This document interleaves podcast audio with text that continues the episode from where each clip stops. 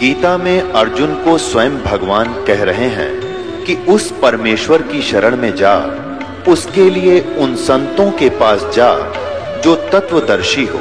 इसी प्रकार हज़रत मोहम्मद को उनका अल्लाह कह रहा है कि कोई और पूर्ण परमात्मा है, उसको पाने के लिए उन तत्वदर्शी संत की तलाश कर, वो प्रभु कौन है? ये जानने के लिए कृपया अवश्य सुनिए जगत गुरु तत्वदर्शी संत रामपाल जी महाराज के अमृत वचन। तो उस परमेश्वर कबीर देव के विषय में गरीबदास जी महाराज जी ने, गरीबदास साहेब जी को मिले, उसी के बारे में वेद, यही गुणगान कर रहे हैं चारों वेद के वो परमात्मा पूर्ण ब्रह्म है कबीर। और वो ऐसे आता है, अपनी प्यारी आत्माओं को मिलता है, अपने शरीर को हल्का करके आता है। अब गरीबदास जी ने अपनी ब्रह्म वेदी में कहा है, गरीबदास जी ने अपनी अमृतवाणी में परमेश्वर की महिमा बताते हैं। गैबी ख्याल विशाल सतगुरु अचल दिगंबर थीर हैं। भक्ति हेत अन काया धर आए। अवगत सहत कबीर है। अब वही ज्ञान तो पवित्र वेद बतावें और वही ज्ञान आँखों देखा संत बतावें तो फिर के कंसेप्ट क्लियर होने में कसर रहेगी। फिर क्या कौन सी कमी रहेगी? भगवान कौन है? कैसा है? कहाँ रहता है? और कैसे हमें मिलता है? किस किस को मिला है? ये प्रमाण हमारे समक्ष है। गैबी ख्याल विशाल सत गुरु अचल दिगंबर थीर हैं भक्ति हेत आन काया धर आए अवगत सहत्य कबीर है नानक दादू अगम अगादू तेरी जहाज़ खेवट सही सुख सागर के हंस आए, भक्ति हीरंबर उर्दरी कोटि भानु पर काश पूर्ण रोम रोम की लारे है। अचल अभंगी है, सतसंगी, ये अवगत का दीदार है। धन सत्य गुरु उपदेश देवा। चौरासी भ्रम मेटही, तेज पूंज अन देह धर कर। इस विधि हम को बैठ ही शब्द निवास आकाश वाणी, ये सत्य गुरु का रूप है। चंद सूरज ना पवन न पानी न जा छाया धूप है। रहता रमता राम साहेब, अवगत अलह अलेख है। भूले है पंथ विटम्बवादी वो कुल का खाविंद एक है। रोम रोम में जाप जप ले अष्ट कमल दल मेल है, सुरत नृत को कमल पठाओ जा दीपक बिन तेल है। हरदम खोज हनोज हाजर, त्रिवेणी के तीर हैं। दास गरीब तबीब सतगुरु, बंदी छोड़ कबीर हैं। आदरणीय गरीबदास साहिब जी ने कहा है कि ये गैबी ख्याल गैबी ख्याल, विशाल सतगुरु, अचल दिगंबर थीर है। गैबी माने गुप्त, ये विशेष रहस्य में ज्ञान है जो मैं तुम्हें बता रहा हूँ। वो परमात्मा अचल दिगंबर थीर है थीर माने एक सदा रहने वाला, स्थिर। भक्ति हेत कायाधर आए वो अन्य कायाधर आए अवगत सत कबीर है।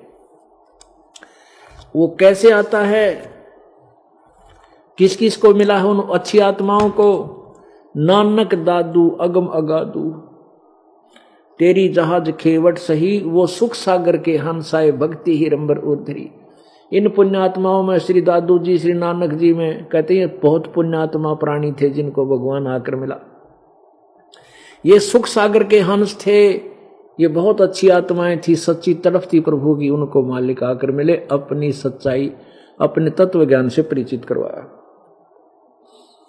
और कोटि भानु प्रकाश पूर्ण रोम रोम की लार है, कोटि करोड़ करोड़ सूर्य का प्रकाश के तुल्य कहते हैं एक एक रोम इतना तेजो में है, उस कबीर भगवान का। कोटि भानु प्रकाश पूर्ण रोम रोम की लार है, अचल अभंगी है, सत्संगी। ये अवगत का दीदार है, ये दर्शन है उस परमात्मा के एक वहाँ सतलोक में, तेजो में, शरीर में। और यहाँ वो हल्का तेज, धन सतगुरु उपदेश देवा, चौरासी ब्रह्म मेट ही। कहते धन है वो सतगुरु। हमें उपदेश देने के लिए, सत्ज्ञान बताने के लिए आते हैं, और हमारा चौरासी लाख योनियों में भ्रमणा भटकना, मिटाने के लिए आते और कैसे मिलते हैं? धन सत्य गुरु उपदेश देवा, चौरासी ब्रह्म मेट ही। तेज पूंज अन्य देह धर कर, इस विधि हमको बैठ ही। वो हल्का तेज पुंज का शरीर बनाकर वैसे तो करोड़ सूर्य मिला दे, करोड़ चंद्रमा, ऐसा एक रोमकूप का प्रकाश हम नहीं देख सकते। अन्य तेज पुंज अन्य दे धर कर। इस विध हमको बैठी ऐसे वेद कह रहे हैं कि वो अपने शरीर को सरल करता हुआ, यानी हल्के तेज पुंज का बना करके श्रेष्ठ आत्माओं का आकर मिलता है।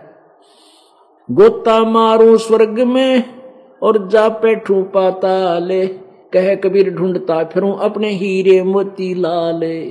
खुद परमात्मा वही वाणी कह रहे हैं कि गोता मारू स्वर्ग में स्वर्ग में चला जाता हूँ और फिर जा बैठू पाताल और कह कबीर, मैं अपना ढूंढता फिरूं, अपने हीरे मोती लाल अपनी प्यारी आत्माओं को ढूंढ ढूंढ कर अपने से परिचित कराता हूँ। फिर वो ना जाने कितनों को परिचित करा देते मेरी महिमा गाते शब्द निवास आकाश वाणी, यो सत्य गुरु का रूप है। चंद सूरज नहीं, पवन न पानी न जा छाया धूप है। जो परमात्मा के विषय में ये ज्ञान ये दास दे रहा है गरीबदास जी कहते हैं। ये उस परमात्मा की दी हुई ही अमर वाणी है आकाशवाणी है। और ये वहाँ रहता है परमात्मा जाना कोई चंद्रमा, ना सूर्य, स्वयं प्रकाशित लोक है वो। रहता है रमता राम साहेब, अवगत अलह अलेख है। भूले है पंथ विटम्बवादी वो कुल का खाविंद एक है। ये नाना प्रकार के पंथ बन गए। कहते हैं, ये भूल रहे हैं, वो कुल का मालिक, कुल का स्वामी, कुल का पति खामिद माने पति, खसम, वो कुल का मालिक एक ही बंदी छोड़ है। वो एक ही सबका मालिक है, कुल का मालिक कबीर है। रोम रोम में जाप जप ले अष्ट कमल दल मेल सुरत नृत को कमल पठाओ जा दीपक बिन तेल है। कहते, जो तुम्हारे को मंत्र दिया, उसका जाप कर, को करते रहो। और नहीं यकीन होता है तो अंदर जाकर देखो, शरीर में सबके एक जैसे कमल बने हैं। और उनमें बगैर किसी दीप, तेल के, यानी दीपक ज्योति जग जग रही है, प्रकाश है। हरदम खोज हनोज हाजिर त्रिवेणी के तीर हैं। दास गरीब तबीब सत्य गुरु बंदी छोड़ कबीर हैं। हरदम खोज हनोज हाजिर त्रिवेणी के तीर है। दास गरीब तबीब सतगुरु, तबीब माने वैद यानी हर तरह के रोग के काटने वाला, जन्म मृत्यु के रोग को काटने वाला और यहाँ के शरीर के दुखों को भी दूर करने वाला, वो बंदी छोड़ कबीर है। अब बताओ, के कसर रहेगी भगवान? कौन है कैसा है? कहाँ रहता है? उसका, वो किसने देखा है? सब ये देखे हुए तीन गवाह आपके समक्ष, इस सत्संग में आपके थोड़ी बहुत डिटेल इनकी बता दी। वैसे तो पाँच, छह छह गवातर दास को याद है। तीन तो ये हो गया आदरणीय गरीबदास साहिब जी, आदरणीय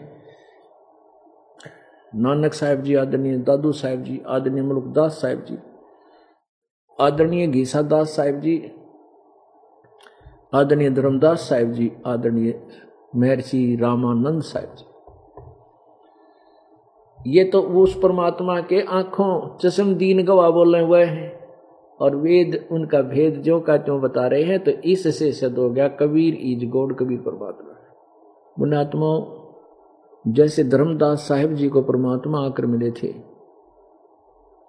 कैसे मिले थे? इसी प्रकार एक ज़िंदा महात्मा का रूप बना के और जिसमें धर्मदास साहिब जी, वो बांधवगढ़ के रहने वाले थे बांधवगढ़ एक स्थान है। एमपी में मध्य प्रदेश में बांधवगढ़। उस बांधवगढ़ में रहा करते थे, बहुत बड़े पैसे वाले सेठ थे। अब पैसे वाला सेठ इसलिए बताना आवश्यक है कि इतना धन होते हुए भगवान की चसक जिसके अंदर हो तो वो पुण्य आत्मा होते हैं। इतना पैसा था धर्मदास जी, लाला जी के यहाँ, कहते हैं जब वहाँ के नवाब पर कोई आपत्ति आ जाती थी तो उनके धर्मदास के दादा पड़दा, दादाजी पे, पिताजी पे वित्तीय सहायता प्राप्त किया करता था। और भी बहुत सी बताते हैं कि उनके अपने व्यापार की कुछ ऐसे बहुत से साधन थे। तो कहने का भाव यह है कि वो व्यक्ति भगवान की तलाश में जैसा भी उसको किसी संत ने मिसगाइड कर रखा था, उस रूपदास संत जी के कहने से वो धर्मदास जी मथुरापुरी में, मथुरा में गया हुआ था। और वहाँ वृंदावन के जोड़ में स्नान करके और बाहर बैठ गया, एक कुछ स्थान मिट्टी ते लीप के। और उसके ऊपर बैठ करके पहले जोत जलाई, भगवान विष्णु जी की मूर्ति थी, उसको नवाया धोया नए कपड़े पहनाए। और फिर गीता जी का पाठ करने लग। गए परमात्मा बड़े ध्यान से निकल ज़िंदा महात्मा, जिंद, ज़िंदा महात्मा, यानी एक साधु से का रूप बना के जो मुसलमान में होते, ज़िंदा महात्मा, एक और कोट सा पहनते हैं, घुटना ताई का। और दाढ़ी बड़ी होती है, सिर पे बाल होते हैं टोप सा पहनता है ऐसे। उस ज़िंदा का रूप बना करके महात्मा का रूप बनाकर परमात्मा धर्मदास जी से थोड़ी सी दूरी पर बैठकर धर्मदास जी द्वारा की जा रही आध्यात्मिक क्रियाओं और उस गीता जी के पाठ का ध्यान से श्रवण करने लगा। धर्मदास जी ने सातवां अध्याय पढ़ा, क्योंकि वो प्रतिदिन एक एक अध्याय पढ़ा करते। अब सातवां अध्याय पढ़ा और पढ़ दिया पूरा।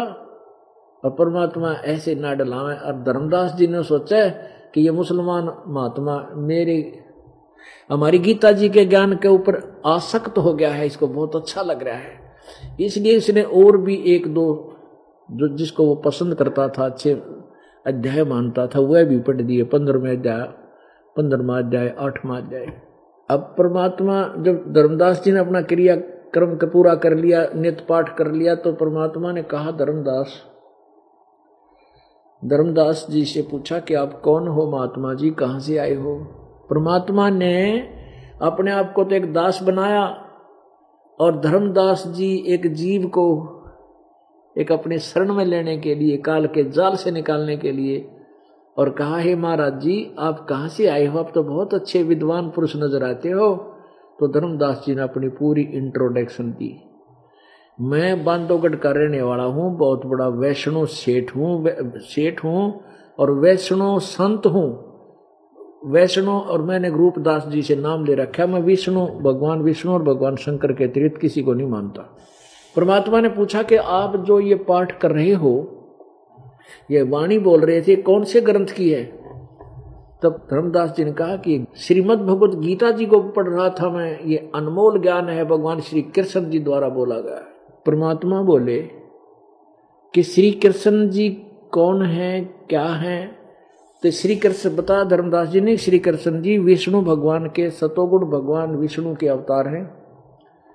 और ये सर्वेश्वर हैं, महेश्वर है मृत्युज है कालज है, सर्वशक्तिमान है। यही ब्रह्मा, विष्णु, महेश रूप बना करके सारी सृष्टि का कंट्रोल करते हैं। अजन्मा है। अब परमात्मा ने कहा कि मैं आपसे कुछ प्रश्न करना चाहता हूँ कि श्री कृष्ण जी ने गीता का ज्ञान नहीं कहा। परमात्मा बोले, गीता जी का ज्ञान श्री कृष्ण ने नहीं, काल ने कहा। गीता जी अध्याय नंबर पंद्रह ग्यारह के श्लोक नंबर बत्तीस में गीता ज्ञान दाता कहता है, मैं काल हूँ और इस समय इन सब सेनाओं का नाश करने के लिए परवर्त हुआ हूँ। परमेश्वर कबीर देव ने कहा कि धर्म महात्मा जी, क्या श्री कृष्ण काल थे? क्या वो नाश करते थे किसी का? श्री कृष्ण काल नहीं थे। श्री कृष्ण जी के पास तो ना जाने एक पशु भी आकर के प्यार पाते थे, गव्वे में उनके पास बैठी रहती थी, दूर जानने दिल नहीं करता था। और गवाल बाल और गाँव की सभी नागरिक उनसे बहुत अटूट प्यार करते थे। क्या काल हो सकता है? और गीता जी ज्ञानदाता कहता, मैं काल हूँ और अर्जुन जैसा योद्धा जिससे काँप रहा है। क्या वो श्री कृष्ण सतोगुण हो सकता है? अब धर्मदास की इवन्यों का कृष्ण काल है तो मर गया। तो परमात्मा से धर्मदास ने कहा कि फिर आप क्या बताना चाहते हो? परमेश्वर ने कहा कि मैं ये बताना चाहता हूँ, पहले तो ये समझ महात्मा जी कि कृष्ण, गीता जी का ज्ञान बोला किसने? है श्री कृष्ण ने नहीं बोला। प्रमाण देते हैं। अब परमेश्वर कबीर जी के आधार से ये दास आपको सुनाएगा। अब गीता जी के ज्ञान की आवश्यकता कब पड़ी? जिस समय कौरों और पांडवों का युद्ध होने जा रहा था। सेना आमने सामने युद्ध के लिए तैयार खड़ी थी। अर्जुन ने श्री कृष्ण जी से कहा कि आप मेरे रथ को दोनों सेनाओं के बीच खड़ा कर दे। ऐसा कर दिया गया। तो पुण्यात्माओं युद्ध क्यों हो रहा था? युद्ध हो रहा था कि कौरव और पांडवों का आपस में भाई बंटवारा ना हो रहा था। अब पांडवों ने क्या हुआ था कि धृतराष्ट्र अंधा था और वो बड़ा था पांडु से। पांडु छोटा था, छोटा दो भाई थे ये। तो धृतराष्ट्र के सौ लड़के हो गए, एक सौ एक, और पांडु को राजगद्दी दे दी अस्तिनापुर की। किस लिए दे दिया गया कि धृतराष्ट्र अंधा है, ये राज नहीं कर सकता। और पांडु गद्दी में बैठा दिया छोटा भाई। अब छोटा भाई का संतान होगी ये पाँच जने और बड़े युधिष्ठिर को राजगद्दी पर बैठा दिया, क्योंकि पांडव की मृत्यु के बाद, यानी पिता की मृत्यु के बाद बड़े पुत्र को राजगद्दी दे दी जाती है, ऐसा विधान था। अब फिर धृतराष्ट्र के जो है ना एक सौ एक पुत्र हो गए।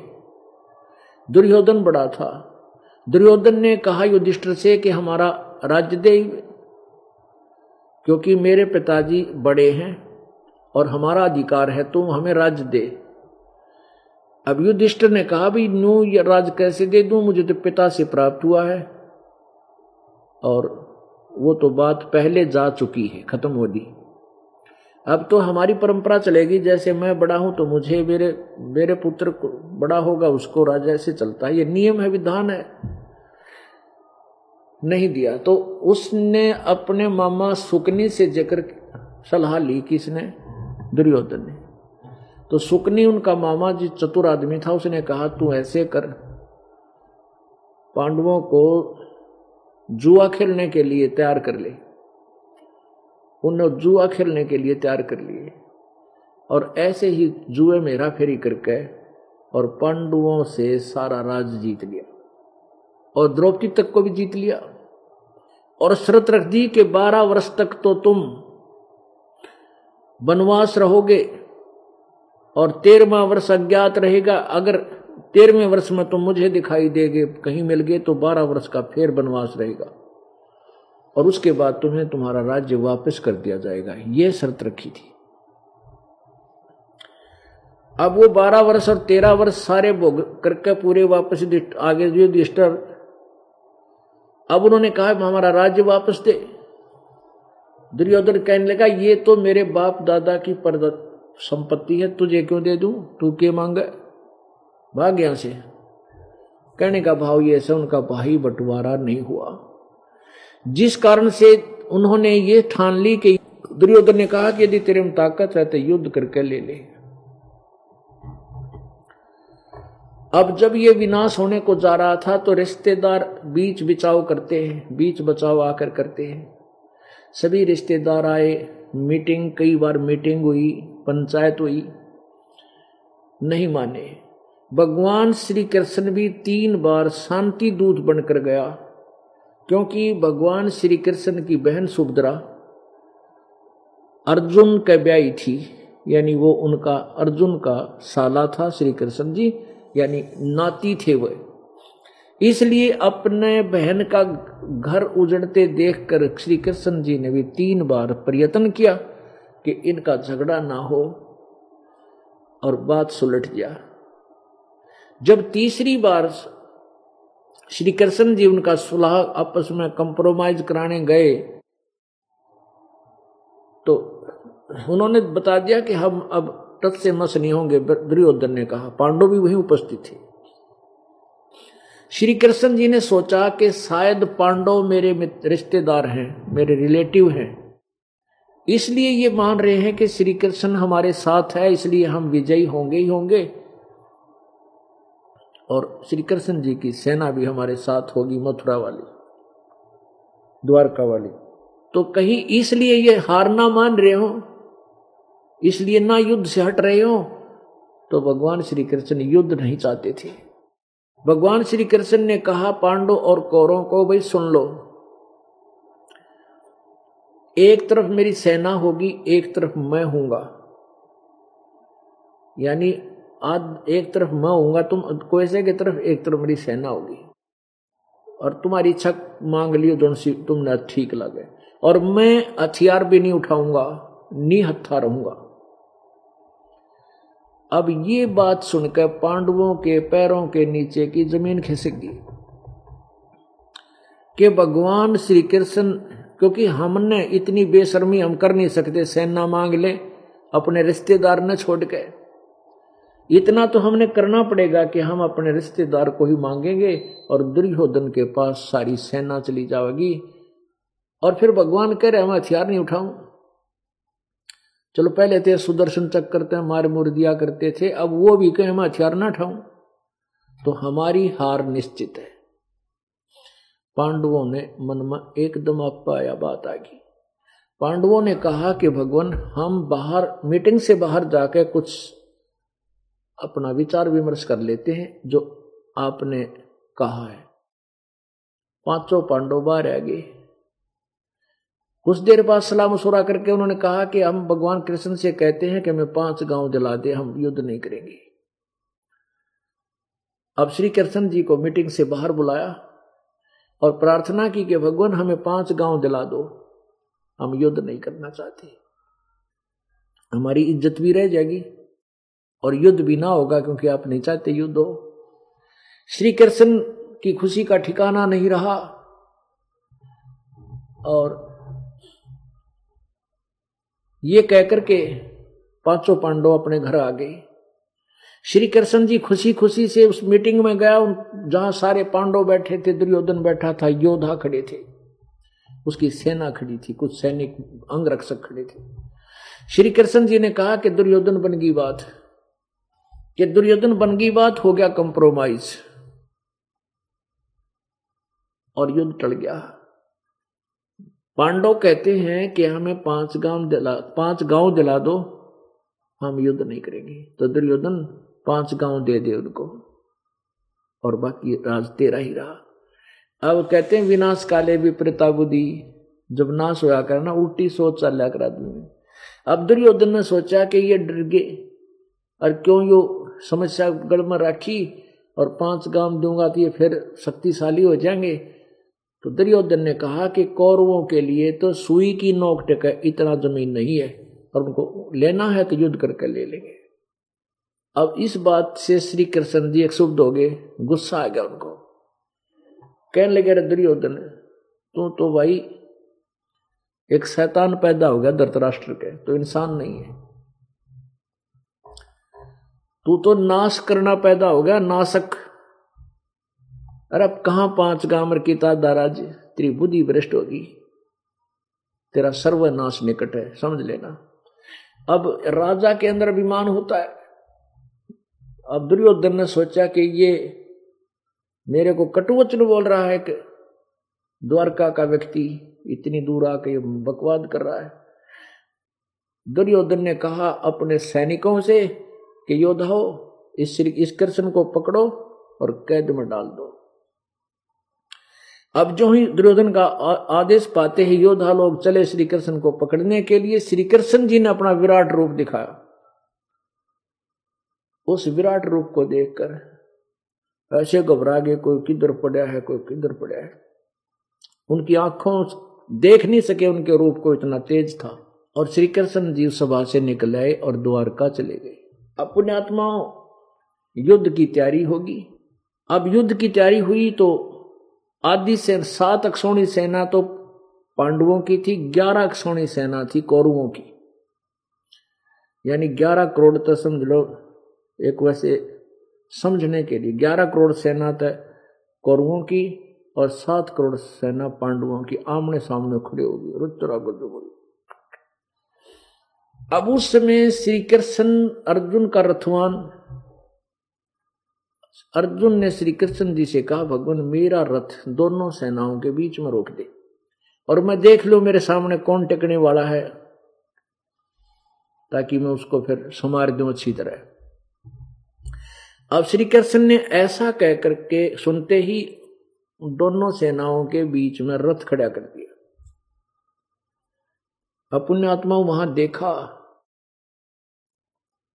सामने देखा भाई भतीजे खड़े और बेटियों, भाई बहनों के पति बहनोई और आपस में चाचे ताऊ की बेटियाँ दूर नहीं होती। सगे चाचे ताऊ थे बताए। और सामने बहनों, बेटियों के दामा, बटे हुए यानी दामाद पति वहाँ खड़े। अपने रिश्तेदार खड़े। जिन तक सीने से मिला करते थे राम रमी होया करती थी, प्यार से घूमन जाया करते थे, वो उनके आते थे, हम उनके जाते थे। और आज इनको मारूँगा। अब अर्जुन के मन में साधु भाव उत्पन्न हो गया। और मन में सोच लिया, है भगवान, इससे इस युद्ध से अच्छा तो हम भिक्षा का अन्न खा कर गुजारा कर लें तो भी अच्छा है। हम युद्ध नहीं करूँगा। और सारा शरीर कांपन लग गया। वो हथियार आते धनुष भी छूट गया और पीछे बैठ गया जाकर रथ के पिछले हिस्से में जहाँ रेस्ट होता है। और कहा तो युद्ध, जहाँ लड़ने वाले कैबिन में खड़ा था। तब श्री कृष्ण जी ने देखा कि अर्जुन तो डर गया। तो पुण्यात्माओं, जहाँ जब तक ये रथ दोनों सेनाओं के बीच में खड़ा किया तब तक तो श्री कृष्ण का रोल है। उसके बाद क्या होता है कि उस काल ने देखा कि अर्जुन तो युद्ध करने से मना कर गया। और श्री कृष्ण पहले नहीं चाह था, इनकी समझौता कंप्रोमाइज कराने जा गया था कई बार। यु युद्ध नहीं होने देगा और अभी अर्जुन को ले चलेगा वापस। उसी समय वो काल अपने ब्रह्मलोक से चलकर आया, प्रेत की तरह। श्री कृष्ण में प्रवेश करके फिर आप बोलने लग गया श्री कृष्ण के शरीर में।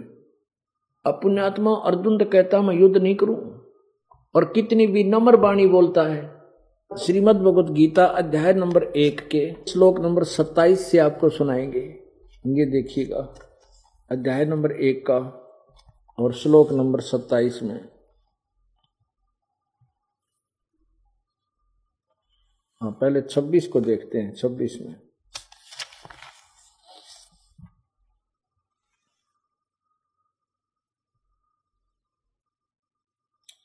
अब दोनों सेनाओं के बीच में तथा संपूर्ण राजाओं के सामने रथ, उत्तम रथ को खड़ा करके इस प्रकार कहा।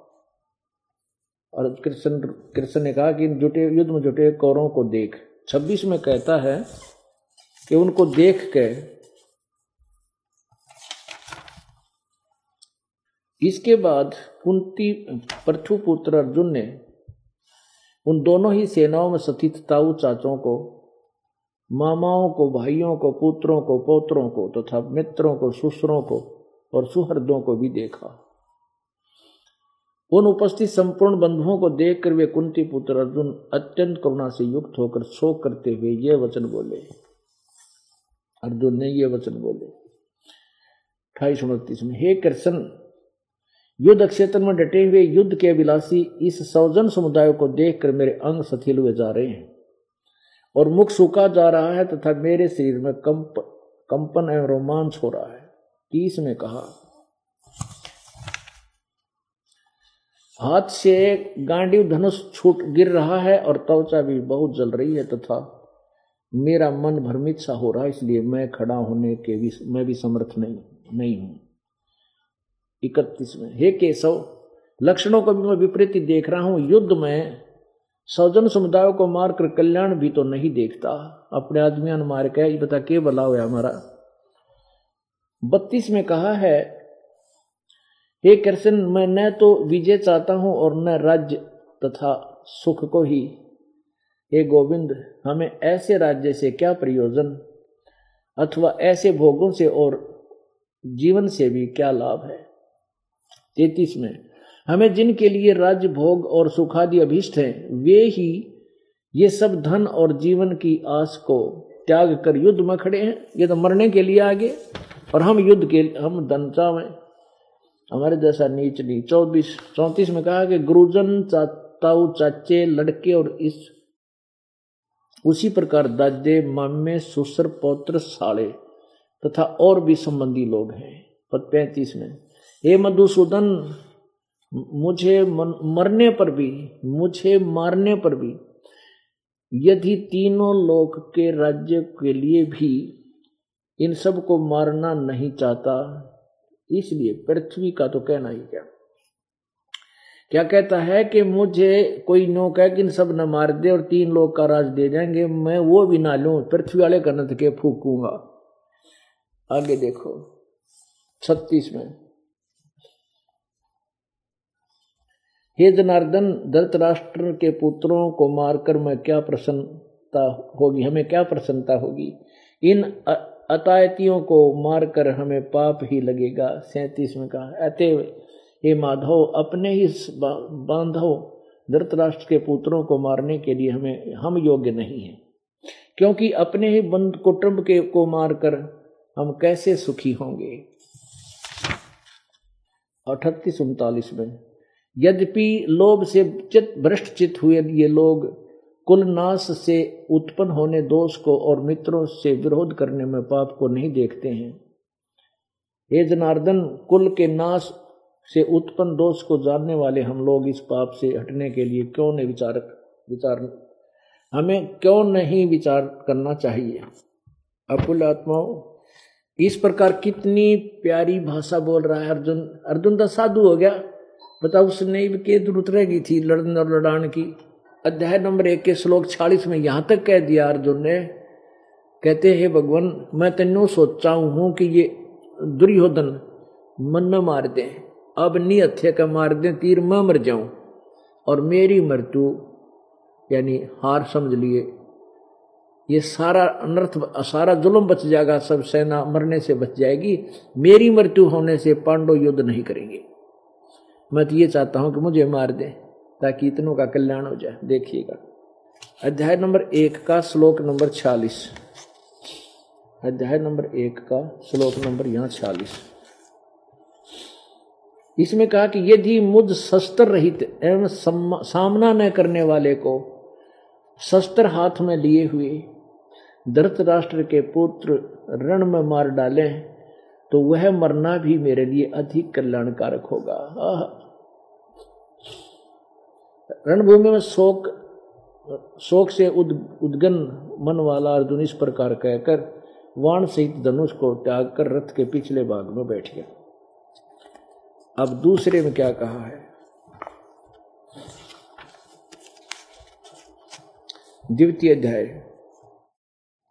अब दूसरे अध्याय में कहा है प्रथम श्लोक में कि इस पर, उस प्रकार करुणा से व्याप्त और आंसुओं से पूर्ण तथा व्याकुल नेत्रों वाले शोक युक्त उस अर्जुन के प्रति भगवान मधुसूदन ने यह वचन कहा। दूसरे में क्या कहा कि, हे अर्जुन, तुझे इस समय यह मोह किससे हेतु से हुआ, प्राप्त हुआ? क्योंकि यह न तो श्रेष्ठ पुरुषों को, द्वारा आचरित है, न स्वर्ग को देने वाला और न कीर्ति को करने वाला है। ये अर्जुन, नपुस नपुसंकता को मत प्राप्त हो। मुझमें यह, तुझ में यह उचित नहीं जान पड़ती। ये परंतम हृदय की तुच्छ दुर्बला तो दुर्बलता को त्याग कर युद्ध के लिए खड़ा हो जाए अब दूसरे अध्याय के चौथे, पाँचवें, छठे में कमाल कर दिया।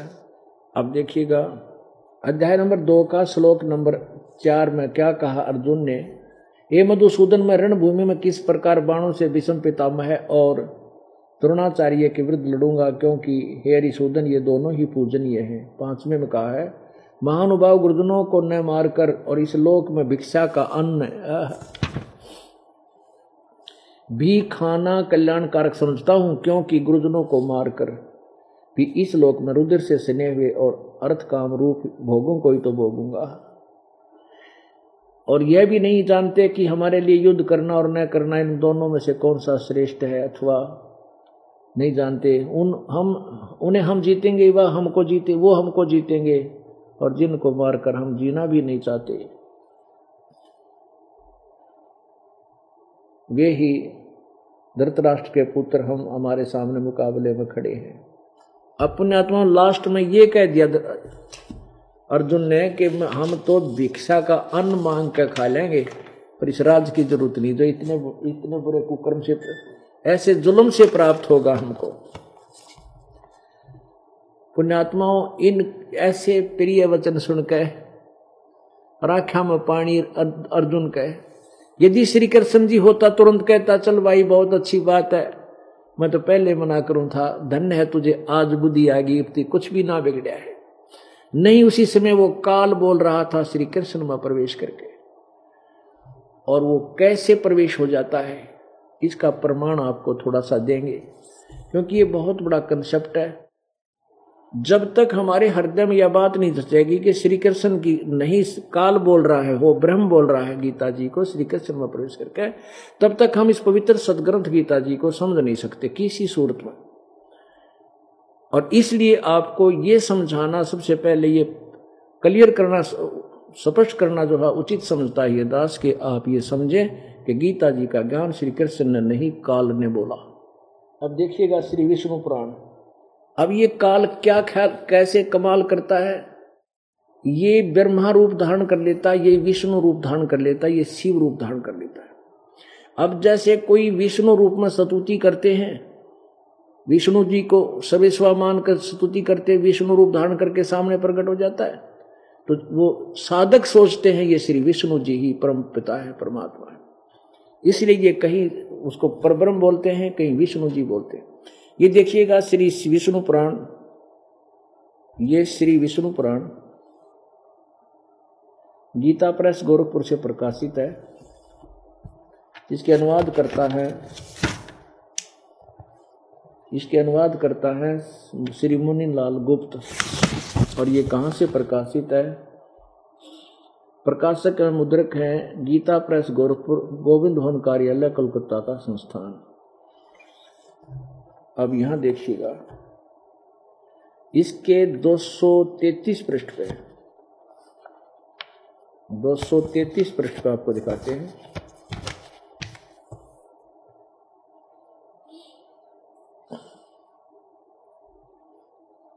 दो सौ तैतीस पृष्ठ पे।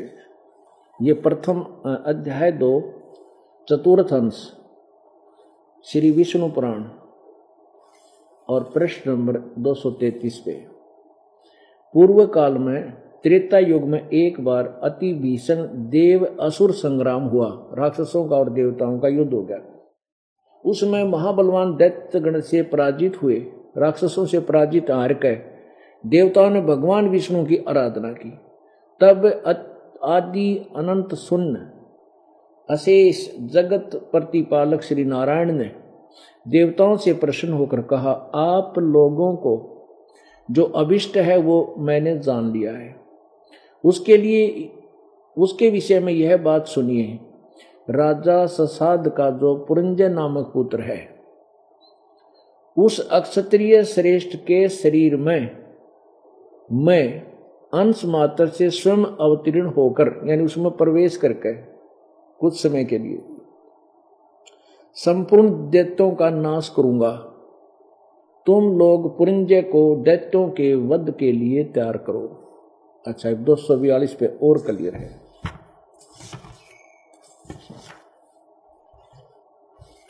यही तृतीय, चतुर्थ अंश और तृतीय अध्याय तीन विश्री विष्णु पुराण, दो सौ बयालीस पृष्ठ पे। पूर्व काल में मोनेय नामक छह करोड़ गंधर्व रहते थे। उन्होंने समस्त नागकुल के प्रधान प्रधान रतन और अधिकार छीन लिए थे। गंधर्वों के पराक्रम से अपमानित उन नागेश्वरों द्वारा सतुति किए जाने पर उसके श्रवण करने से जिनकी विकसित कमलदर्श आँखें खुल गई हैं, निंद्रा के अनंत में अंत में जागे हुए उन जलशाही भगवान ने सर्वेश्वर को प्रणाम कर उनसे नाग गणों ने कहा भगवान इन गंधर्वों से उत्पन्न हुआ हमारा भय किस प्रकार शांत हो? तब आदि अनंत रहित भगवान पुरुषोत्तम ने कहा यो, योनासव के पुत्र मानधाता का जो यह प्रकुत्स पुरुकुत्स नामक पुत्र है उसमें प्रविष्ट होकर प्रेत की तरह उसमें प्रवेश होकर प्रविष्ट होकर मैं उन संपूर्ण दुष्ट गंधर्वों का नाश कर दूँगा।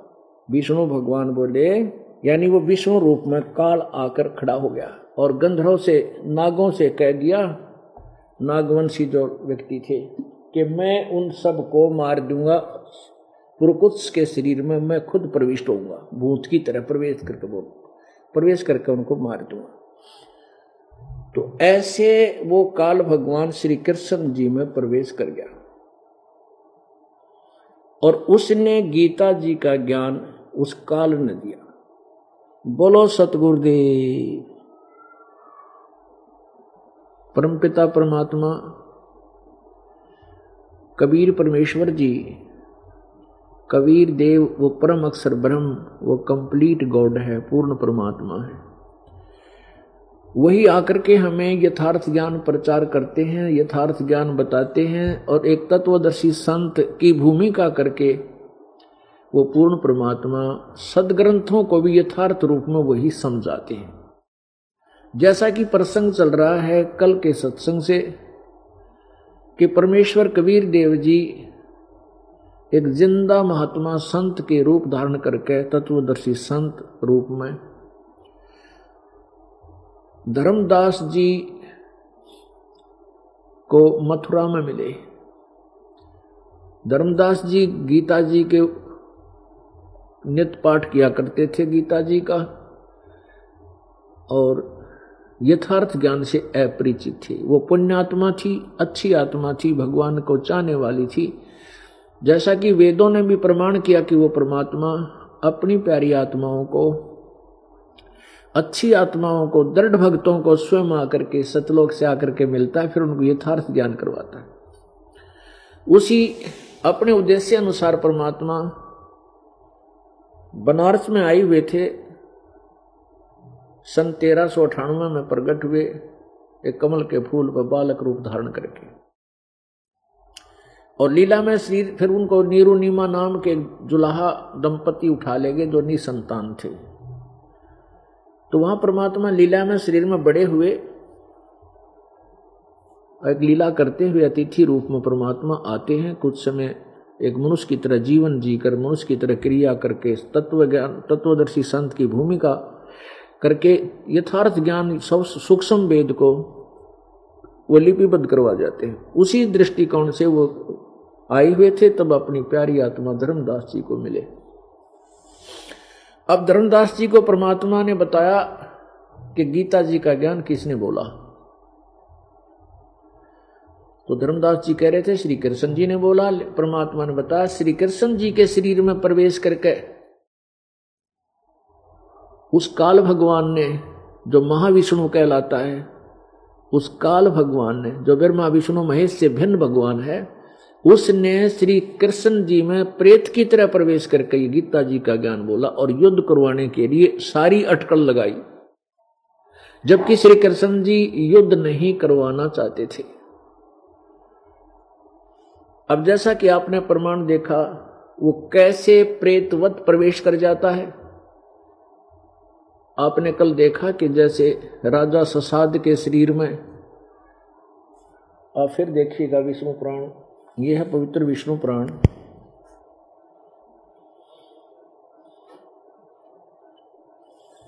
गीता प्रेस गोरखपुर से प्रकाशित है।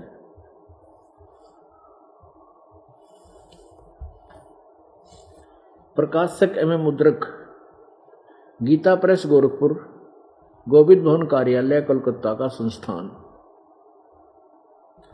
ये यहाँ से प्रकाशित है और इसके अनुवादक हैं इनके अनुवादक और देखिएगा कौन है। अनुवादक हैं श्री मुनि लाल गुप्त इसके प्रश्न नंबर 233 पर कल भी दिखाया था, आज फिर दिखाना पड़ेगा क्योंकि कल ये अधूरा रह गया था प्रकरण। चतुर्थ अंश श्री विष्णु पुराण। श्री विष्णु पुराण चतुर दूसरा अध्याय और चतुर्थ अंश पृष्ठ 233 नीचे आइएगा, यहाँ से शुरू करते पूर्व काल में, त्रेता युग में एक बार अति भीषण देव असुर संग्राम हुआ। देवता और राक्षसों का युद्ध हुआ। उसमें महाबलवान दैत्य गण से पराजित हुए देवताओं ने भगवान विष्णु की आराधना की। ये भगवान विष्णु, ये काल की आराधना की। ये दिखाएँगे भी आपको। तब आदि अनंत शून्य अशेष जगत प्रतिपालक श्री नारायण ने देवताओं से प्रसन्न होकर कहा, आप लोगों का जो कुछ अभिष्ट है, वह मैंने जान लिया है। उसके विषय में यह बात सुनिए। राजऋषि ससाद जो राजऋषि ससाद का, जो पुरंजय नामक पुत्र है पुरंजय उस अक्षत्रिय श्रेष्ठ के शरीर में पुरंजय के शरीर में, अक्षत्रिय श्रेष्ठ के शरीर में मैं अंश मात्र से अवतीर्ण होकर उसमें प्रवेश होऊँगा बोल बढ़ूँगा उसके शरीर में प्रेत प्रेत की तरह प्रवेश होऊँगा अवतीर्ण होऊँगा। उन दै, संपूर्ण दैत्यों का नाश करूँगा। अतः तुम लोग पुरंजय को दैत्यों के वध के लिए तैयार करो। यानी तुम पुरंजय को तैयार करो और मैं उसमें प्रवेश होऊँगा और उस उनको फिर मार दूँगा। राक्षसों को। अब 242 पृष्ठ पे देखें। यह है चतुर्थ अंश और तृतीय अध्याय और श्री विष्णु प्राण बयालीस पृष्ठ। ये 242 पृष्ठ पे हम दिखाएँगे तीसरा अध्याय। यहाँ से शुरू होता है। पूर्व काल में रसातल में मोने नामक छह करोड़ गंधर्व रहते थे। उन्होंने समस्त नागकुल के प्रधान प्रधान रतन और अधिकार छीन लिए थे। गंधर्वों के पराक्रम से अपमानित उन नागेश्वरों द्वारा सतुति किए जाने पर, उसके श्रवण करने से जिनकी विकसित कमल दर्श आँखें, सदृश आँखें खुल गई हैं निंद्रा के अंत में जगे हुए उन जलशाही भगवान सर्वेश्वर को, सर्व, सर्वदेवेश्वर को प्रणाम कर, उनसे नागगण ने कहा, यानी सतुति की नागों ने, भगवान, इन गंधर्व से उत्पन्न हुआ हमारा भय किस प्रकार शांत होगा? तब आदि अनंत रहित भगवान पुरुषोत्तम ने कहा, युवानस, युवासनव के, युवनासव के पुत्र मान धाता का जो पुरुकुत्स नामक, पुरोकुत्स नामक पुत्र है, उसमें प्रविष्ट होकर मैं, उसमें प्रवेश करके मैं उन संपूर्ण दुष्ट गंधर्वों का नाश कर दूँगा। प्रेत की तरह प्रवेश होऊँगा पुरुकुत्स के शरीर में और फिर उनको मैं मारूँगा। कौन कहते हैं? ये महाविष्णु, जो ब्रह्मा विष्णु महेश से भिन्न है। अब यहाँ इस, ये क्लियर करना है कि ये कौन बोल रहा है? ये ब्रह्मा, विष्णु, महेश से अलग जो महाविष्णु, क्योंकि शिवपुराण के अंदर महाशिव की महिमा है, वो ब्रह्मा, विष्णु, महेश से अलग भिन्न है। ऐसे ही इसमें महाविष्णु की महिमा है, वो ब्रह्मा, विष्णु, महेश से कोई और है, वो बोल रहा है। ये देखिएगा प्रश्न नंबर बत्तीस पे। वो इनसे भिन्न है कोई। ये प्रश्न नंबर थर्टी टू, प्रश्न नंबर बत्तीस पे श्री विष्णु पुराण, पर अध्याय नौ और प्रथम अंश। जिस अभूतपूर्व अभूतपूर्व देव की ब्रह्मा, विष्णु और शिव रूप शक्तियाँ हैं, उन भग, वही भगवान विष्णु का परम पद है। जिस अभूतपूर्व देव की ब्रह्मा, विष्णु और शिव रूप शक्तियाँ हैं, ये ब्रह्मा, विष्णु, शिव और हैं, और वही भगवान विष्णु का परम परम पद रूप है। हे सर्वेश्वर, हे सर्वभूत, भूतात्मन, हे सर्व, सर्वरूप, हे सर्वधार, हे अच्युत, हे विष्णु, ये वो विष्णु है जिस विष्णु के बारे में कहा जा रहा है कि मैं उसमें यो विष्णु बोल रहा है, यो काल बोल रहा है, ब्रह्मा, विष्णु महेश से अलग है। हे विष्णु, हम भक्तों पर प्रसन्न होकर हमें दर्शन दीजिए। अब प्रार्थना करता खुद मान रहा है कि ब्रह्मा विष्णु और शिव से रूप शक्तियाँ हैं, वह भगवान विष्णु का परम रूप है। वही पर भगवान विष्णु का परम। जिसको देवगुण, मुनिगण, शंकर और मैं कोई नहीं जान सकते, उस, वही परमेश्वर विष्णु का परम पद है। आगे देखिए 102 पर। प्रश्न नंबर 102 पर आपको दिखाते हैं। यानी इनसे अलग है कोई और। 102 तीन पर देखिए ये है 102 पृष्ठ श्री विष्णु पुराण, अध्याय 22 प्रथम अंश। यहाँ देखो 102 पृष्ठ पे। हे ब्रह्मन, ब्रह्मा, विष्णु और शिव, ब्रह्म की प्रधान शक्तियाँ हैं। ये ब्रह्म हमने ये सिद्ध करना है कि ब्रह्म उसमें प्रवेश करके बोला था कृष्ण में। महाविष्णु कहो, काल कहो, ब्रह्म को। ब्रह्मन ब्रह्मा, विष्णु और शिव, ब्रह्म की प्रधान शक्तियाँ हैं। उनसे न्यून देवगण हैं और उनके अनंतर दक्ष आदि प्रजापति गण हैं 103 पर। अब देखो प्रश्न नंबर 103 पर। हे महाभाग ये सर्व ब्रह्म है, विष्णु भग, श्री विष्णु भगवान। सर्व ब्रह्म है, यानी इस ब्रह्म को ही विष्णु कहते हैं। श्री विष्णु भगवान समस्त पराशक्तियों के प्रधान और ब्रह्म के अत्यंत निकटवर्ती मूर्त ब्रह्म स्वरूप है। अब हमने यही सिद्ध करना है कि जो ब्रह्म है, वो ये काल है और इसी को महाविष्णु बोलते हैं, ये अज्ञानतावश। अब देखिए।